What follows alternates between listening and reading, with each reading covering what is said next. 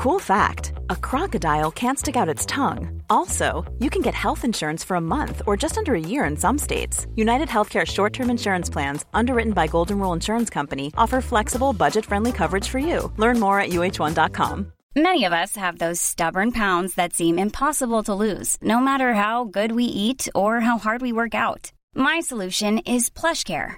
PlushCare is a leading telehealth provider with doctors who are there for you day and night to partner with you in your weight loss journey. They can prescribe FDA-approved weight loss medications like Wegovy and Zepbound for those who qualify. Plus, they accept most insurance plans. To get started, visit plushcare.com slash weight loss. That's plushcare.com slash weight loss.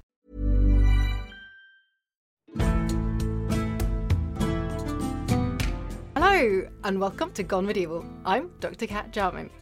Now, today I'm very excited to bring you an update on my very first podcast episode that I recorded. That was on the Vikings in northern Britain, and any loyal listeners out there might have heard this episode. I was joined by Dr. Jane Kershaw from the University of Oxford, and we had just stepped out of the trench up in Northumberland. We were in the Coquet Valley where we were working on some test pits on a brand new site associated with the Viking Great Army these campsites, these locations that were used by the Vikings, we know that they spend the winter there. So some of it is literally somewhere you can shelter and you can settle. They need to be defendable, essentially. You need to be able to make sure you keep people safe. It used to be thought that these were fortifications because sometimes in the records they talk about fortifications. We don't have any evidence or any sign of fortifications here, do we? And instead, they are taking advantage of something else. The site is a naturally defensive site. It's an area of high ground with quite steep falls on at least three sides, easy access to the river, which is great for looking out and keeping an eye on potential enemies, and it also gives you access if you need to get out to the coast to get away. So we're not necessarily looking for built structures, the forts or ditches necessarily, but we're more looking for a prominent position in the landscape that takes advantage of the natural features. Because these sites are temporary sites. These are very short lived, probably a year or so. Maybe they come back after a little while, but these are not permanent settlements. So we need to understand these as not sites that people are going to invest a great deal in terms of more permanent structures. Now, that was back in spring 2021. We were just starting to work out what that site was about. And now I'm very excited to have Jane back with me here with an update because since that time, she's also been joined by a colleague, Dr. Jane Harrison, who works at the University of Newcastle and the University of Oxford. And together they've done two more excavations and they have some brand new and some really very exciting and slightly unexpected results from what is turning out to be a hugely exciting site. So, first of all, Jane and Jane, welcome back and welcome to the podcast. Thank you. So, so brilliant to have you both here to talk about this, especially because I actually don't know all the details yet. So, this is the update for me as well. So, Jane, can you just quickly do a little bit of a recap and summary for me? Can you explain to our listeners what is this site about? What was there? Why did you go there in the first place? Yeah, we were drawn to this site because we noticed a lot of metal detector finds being reported to the Portable Antiquity Scheme that looked a lot like metalwork coming out of documented Viking winter camps like Torksey, like Aldwark. And we thought it would be great to do some archaeological investigation to find out a bit more about the site and the background to these exciting finds. So the idea then was that this was an unknown winter camp of the Great Army because actually we have no evidence, do we, really, of where the Vikings were in Northumbria, if they were even there in that time period. No, most maps of the Viking Great Army movement, they stop at the Tyne. The Anglo-Saxon Chronicle says that Halfdan was on the Tyne. We're not exactly sure where. And then it doesn't really report any more about the Viking activity in Northumbria until they go round and they settle in the area of York a bit later on. But actually some other sources do say that the Vikings went up to Scotland and they fought there in the mid to late 870s. And so actually we can expect that the Vikings were travelling further north. And I think that's likely what our site relates to. But there wasn't really anything there. So when we went up there the first time, we were looking at sort of a hill up in a valley. There's a river running past it. But up on that hill, it's just a plain big field. There was nothing. So we did some geophysics. We found some little blob, did some test bits. Hmm, maybe something there, but not really that much. but then you went back in the autumn. And I wonder, Jane, if you could give us a little bit of a summary. So when you went back in the autumn, what did those excavations reveal? What were you trying to find that time? As you said, the geophysics wasn't enormously helpful. There were things that suggested there was archaeology, but nothing that gave us shapes of structures or any sort of idea of what the age of the site might be. But we thought there was enough to try opening bigger trenches after our test bits. So we opened two big trenches in autumn 2021.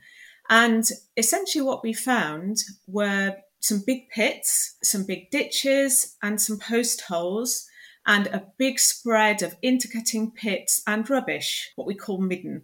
And those produced some very interesting pottery, really thick and rough handmade wares, some finer ones, very difficult to date. A lot of evidence for metalworking and some iron artifacts.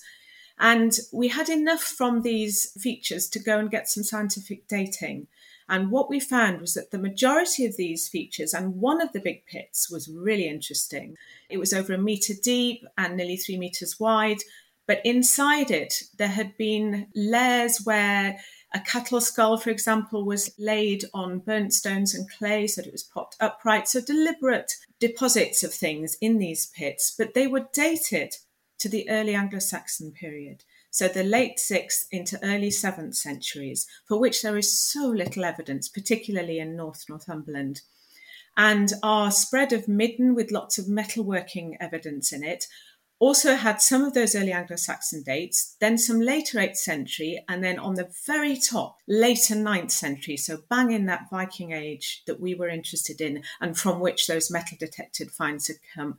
So, with that difficult geophysics, it was a bit of a kind of, oh, shall we do it, shall we not? But we were really pleased with those results very exciting to have the early Anglo Saxon site, but also linking that up to those metal detected finds as well. Yeah, and that's what's really exciting to us. But maybe it is a little bit difficult to understand why we get excited about that. Because one of the issues, obviously, with what we were there to look for in the first place, this great army presence, is that we have these camps, so we have objects, we have loose artifacts and things, but we don't really have structures. We don't really have anything else. And that's quite normal. You find the objects and things. But part of what we're trying to find out as well, really, is why did they choose those sites? What was there already? And in this case, so one thing, obviously, you had confirmed that somebody was there, somebody was doing something in the ninth century, it was exactly when we know that these artifacts from the Great Army were there. But actually, you also had something much earlier. So did that then suggest to you that this was a site that had been used consistently, really, for quite a long period of time? Yeah, we suspected that from the metal detector finds. To start with, the site itself, topographically, it looks like an Iron Age hill fort site. We had lots of Roman material, possibly Roman material of a military nature, potentially in connection with the construction of the Antonine Wall. Then we had this early Anglo Saxon material coming through, then a bit of a gap, then some Viking Age material, and also after the Viking Age, lots of medieval artifacts coming out of the site as well. So we knew it was very long lived. This was a site to which people were returning over a thousand year period longer. And you can see that in the landscape, as Jane has touched on. It's on a raised area, it's got a very light soil, it's surrounded by water, and the sort of place where, particularly before we've got the sorts of ploughs that can deal with heavy land, where people would like to gather. But also, it's well connected in terms of river communications, road communications. So, as Jane said, it's a central place and what we had already by the end of the first excavation was the indication that people had gathered there, that there'd been a lot of eating. Despite the acidic sand, a lot of bones survived, and there had been metal working because we had evidence of both primary working of metal and smithing to create artifacts on the site from the first excavations. So it all added up to a deep time picture and something quite complex too. So that was in the autumn last year. And then you've just come back now, literally, from a brand new season, continuing that work. And you found some really beautiful and quite spectacular things this time. So tell me then, what happened this season? Okay, perhaps if I can talk a bit about what we found in our two new trenches, and then Jane can contextualize it in terms of the things that we found with renewed field walking and metal detecting in the field. So we opened two more trenches, again, always feeling slightly as if we were taking a bit of a leap of faith because the geophysics was so complicated and difficult. In one trench, we found the bases of little hearths, probably used for metalworking, a possible grain dryer, which is a place where after you've harvested, you can put the grain in to dry it out before you store it. So lots of lovely burnt stone and bits of slag from metalworking, but not surviving terribly well because it had been ploughed in the medieval period and later, and not coming up with much pottery. But we did get lovely spindle whorls from that area as well. So that was one trench. Now, in the other trench, which looked when we opened it as usual like a lot of different shades of brown sand, what we found was actually the complete plan, and the building had burnt down. So that burning down of this building had preserved a lot more than you normally get if that sort of destruction hasn't happened. And this building was one of a sort called a sunken featured building by archaeologists. We love acronyms like the police, SFBs. But a sunken feature building essentially is a building where they have dug down into the soil to help create height. And that's the essence of it, essentially. And they have been associated most of the time with really quite small things. They're three meters by four meters. They have just a little sort of wooden tent roof on them, and they're used for storage or perhaps as workshops. The one we found was six meters by six meters and a bit. So it was much bigger sub-square, sub-rectangular. Had been dug down and it had been dug down into our lovely sand on the site, lined with clay. And then there were short walls. Because it had burnt down, we had the wattle and daub that had been used to create these low walls burnt and preserved. So we had the burnt clay of the daub and in it the wattle marks of the wattles that we used to build the wall and we had the remains of the clay lining, and there were big post holes at either end. So it was a sunken featured building, but it was something a little more than that. It was a little more developed and a little more, maybe higher status, perhaps.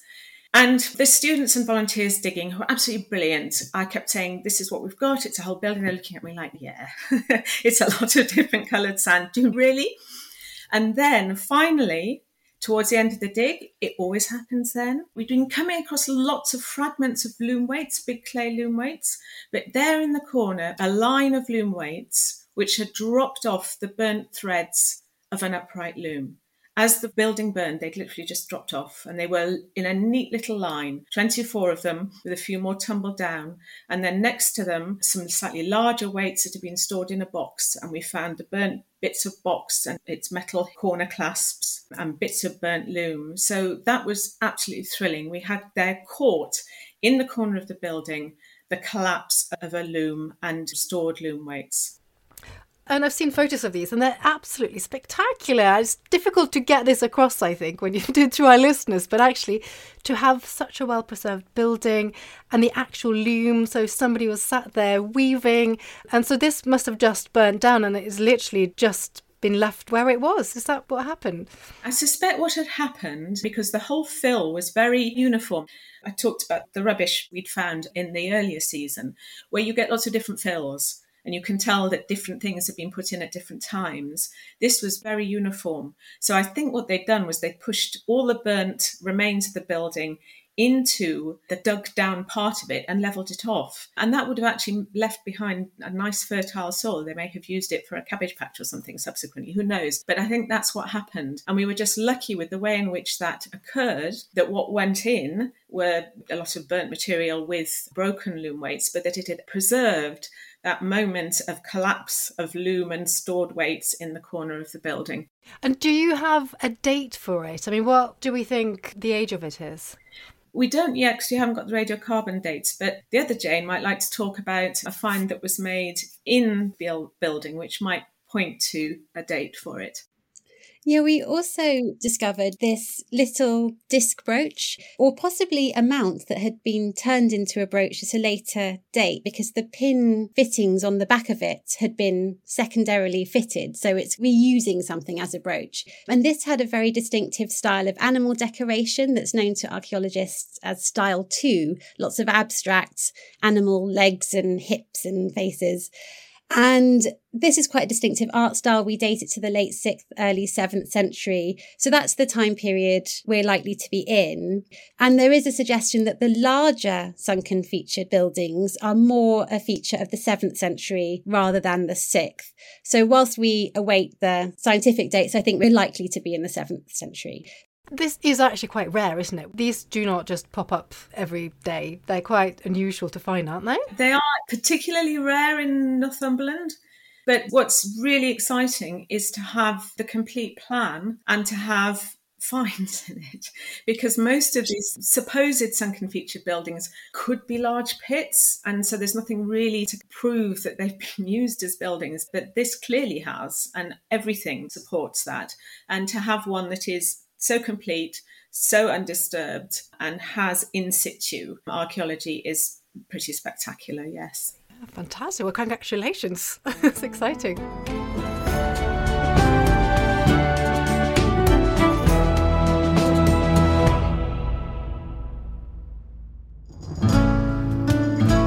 Did you know that some of literature's greatest characters were real people. It's so fascinating, isn't it, that some of the Three Musketeers are also based on real soldiers. That Sir Walter Raleigh wasn't all that he's been cracked up to be.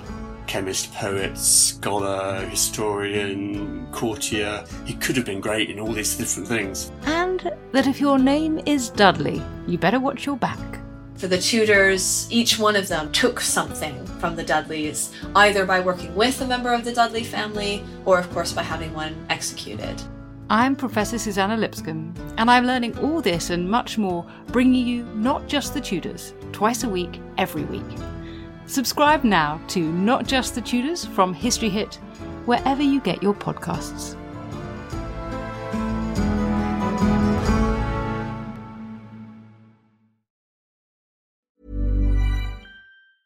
A lot can happen in three years, like a chatbot may be your new best friend. But what won't change? Needing health insurance. United Healthcare Tri Term Medical Plans, underwritten by Golden Rule Insurance Company, offer flexible, budget friendly coverage that lasts nearly three years in some states. Learn more at uh1.com. There's never been a faster or easier way to start your weight loss journey than with PlushCare. PlushCare accepts most insurance plans and gives you online access to board certified physicians who can prescribe FDA approved weight loss medications like Wegovy and Zepbound for those who qualify. Take charge of your health and speak with a board certified physician about a weight loss plan that's right for you. Get started today at plushcare.com slash weight loss. That's plushcare.com slash weight loss. Plushcare.com slash weight loss. Planning for your next trip? Elevate your travel style with Quince. Quince has all the jet setting essentials you'll want for your next getaway, like European linen, premium luggage options, buttery soft Italian leather bags, and so much more. And is all priced at 50 to 80% less than similar brands. Plus, Quince only works with factories that use safe and ethical manufacturing practices. Pack your bags with high-quality essentials you'll be wearing for vacations to come with Quince. Go to quince.com/pack for free shipping and 365-day returns.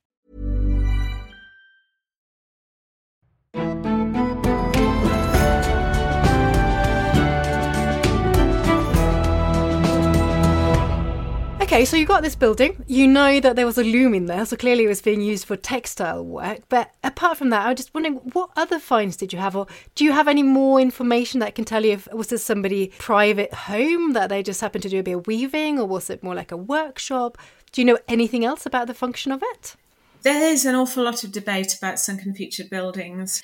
They were thought originally, some time ago, to be the kind of humble, grotty dwellings of the lower orders. But I think all the evidence that has been associated with them of late has pointed towards workshops or storage places. But essentially, they're a practical building. They're like your shed, and in this case, a very superior shed or workshop where you do the things you need to do practically. And this one, almost certainly, everything we found suggests it was used for weaving. There are so many loom weight fragments because, as well as the 52 that we found in situ, we found lots of other great big fragments and near complete loom weights throughout it. And we found two or three fine iron knives they might be used for cutting threads or doing other practical things associated with textile manufacture. What's interesting about the weights is we had three distinct sizes. All the ones that were dropped off the loom were the same size. All the ones stored beside it were a slightly larger size, a different weight of cloth being made, and we found some little fine ones as well. So it suggests that it's actually almost like a weaving production. They've got different sizes of weights, and maybe it's quite well organized and it is quite big. So I think there's debate about them because they're used for all sorts of things. There are some other finds, aren't there? We also had from across the site spindle whorls coming up again used for spinning yarn. And so again there's textile work going on and we need to make sure we get the dates on those. But this appears to be one of the main activities of the site. So could that suggest that the sort of general economy around there's got to do with sheep farming. Is that one of the conclusions we can make, do you think? Most of the animal bones that were retrieved from the first year of excavation are cattle, and that's typical for early medieval settlements, and then sheep come in second. So they're probably eating beef most, but I'm sure wool is a secondary product. We were originally there looking for the Great Army, and this is something really quite different. Did you find any more information or evidence about the Great Army at all, or are the Vikings out of the picture now? Yeah, don't worry. We did do that as well. Not from the trenches, but we did because we're working with the metal detectorists there, collaborating with them as we have been doing over the past few years. There was also field walking. So we do, we have more, three more gaming pieces. There's more lead weights. We have another styca. This is debased Northumbrian coinage, which we can date to the mid 9th century. That's really nice because now we can tie it into the radiocarbon dates that we have from the first year of excavation. So we can link up the excavation results with the small finds that are coming out. So yes, there is definitely a presence there in the late 9th century, like we thought. What we would love to do next time is to be able to tie that archaeology and small finds together, find the context and the small finds in one trench. And we're more positive and hopeful about that because the metal detecting that we've done this year was all done with the help of a really high grade global positioning system. We've got really good planning of all the locations and we're getting clustering. And although, as I've said, the geophysics wasn't very helpful in terms of picking out structures or anything, if we can tie clusters of finds to things in the geophysics, then it's getting easier to try and focus in on areas that we might look at next time. So, just to sort of summarize a little bit, so we've got this exciting earlier use of the site, and then it continues and then becomes used by the Great Army. With this new information, how is that adding to the overall interpretation of the site? And can you tell us anything about why the Vikings and the Great Army would have gone there? I think it absolutely does. And on the surface, you might think that sunken featured buildings are low, humble status, not really related to anything important going. But as Jane said, this is not just an average sunken featured building. This is something a bit different. We have this evidence for the organisation of textile production. This might be something more than a household economy. And when we look at the pattern of other places that the Great Army occupies, we see that they deliberately choose important places, pre existing places in the landscape. They go to ecclesiastical centres, monasteries, nunneries, Roman walls, cities. So they're not going into just any old field that might offer a convenient place to stay. These are strategic locations and they need those locations because they need to take over stockpiles of food. They need to plug into existing systems of tribute. They need to feed their troops. They need to get resources in for repairing boats and the general craft activities that go on within a Viking Great Army. So this is essential. So the choice of site is really important. And whilst we've got this evidence of a sunken featured building, my prediction would be that this is actually part of an estate centre of some sort that leaves no trace in the written record. The archaeology is showing us was a long lived and important place that the Vikings must have spotted, taken over for their own benefit. Yeah, and perhaps just to add a bit to that, in that first year, we found so much evidence for metalworking. So we're not just looking at the evidence for textile production, we're looking at a lot of evidence for the production of metal objects. And I suspect that those hearths that we found will be linked to that. And certainly what we found in the first year underpins that. So just adds to the picture that Jane's been outlining that what the Vikings who came would have been doing is plugging into a site where they didn't just have the communications on the roads and the river, but they had that access to things that they needed that were being made and to the knowledge and the interactions that would provide them with the food and the resources they needed to support the group of Vikings. So this could really be quite a significant site that is completely lost from written records. That's one of the things to me that's so exciting that we might quite often still think that any significant sites would have left a mark on the written records and the historical records. But actually, this is showing that that's absolutely not the case, that we can still discover these new sites, can't we? Yeah, we can do that through archaeology. That's the great thing about it. And I think, especially for this area of the far north. It's not uncommon that there's no written records relating to this area. But I think it's fantastic both from the perspective of the Viking Great Army and looking at earlier sites and what's going on. It's also really important for the Anglo Saxon period as a whole in this region. Archaeologists speak of a golden age of Northumbria which is about Bede and monasteries and Roman culture and important centres of learning and it's very ecclesiastical in nature. And this is showing a very different side, potentially, of that. So it adds to the complexity of the Anglo Saxon period as well.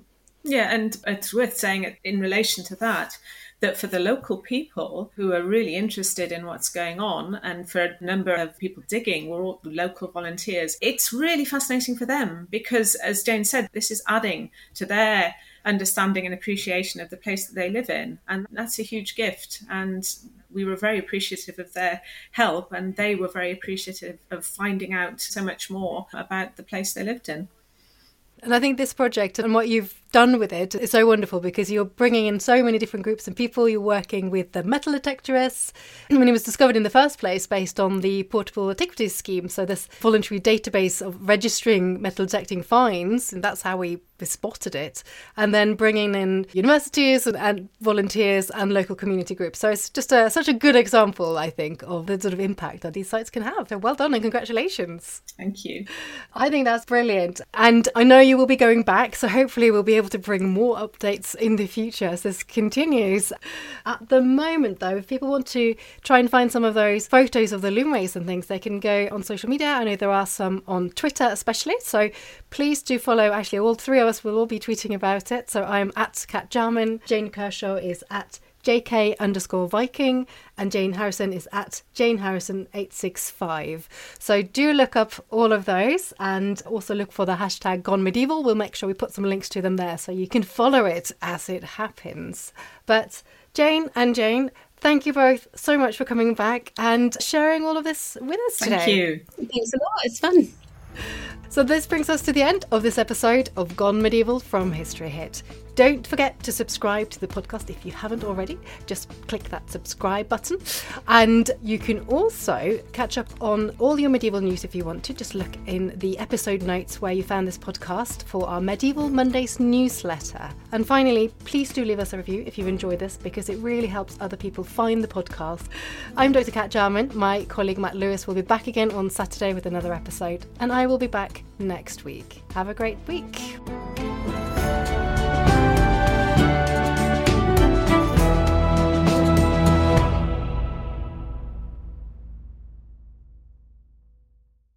Thank you for listening to this episode of Gone Medieval. Please follow this show wherever you get your podcasts. It really helps us out, and you'll be doing me a big favour. Don't forget you can also listen to all of these podcasts ad free and watch hundreds of documentaries when you subscribe at historyhit.com forward slash subscribe. As a special gift, you can also get your first three months for just £1 a month when you use the code MEDIEVAL at checkout.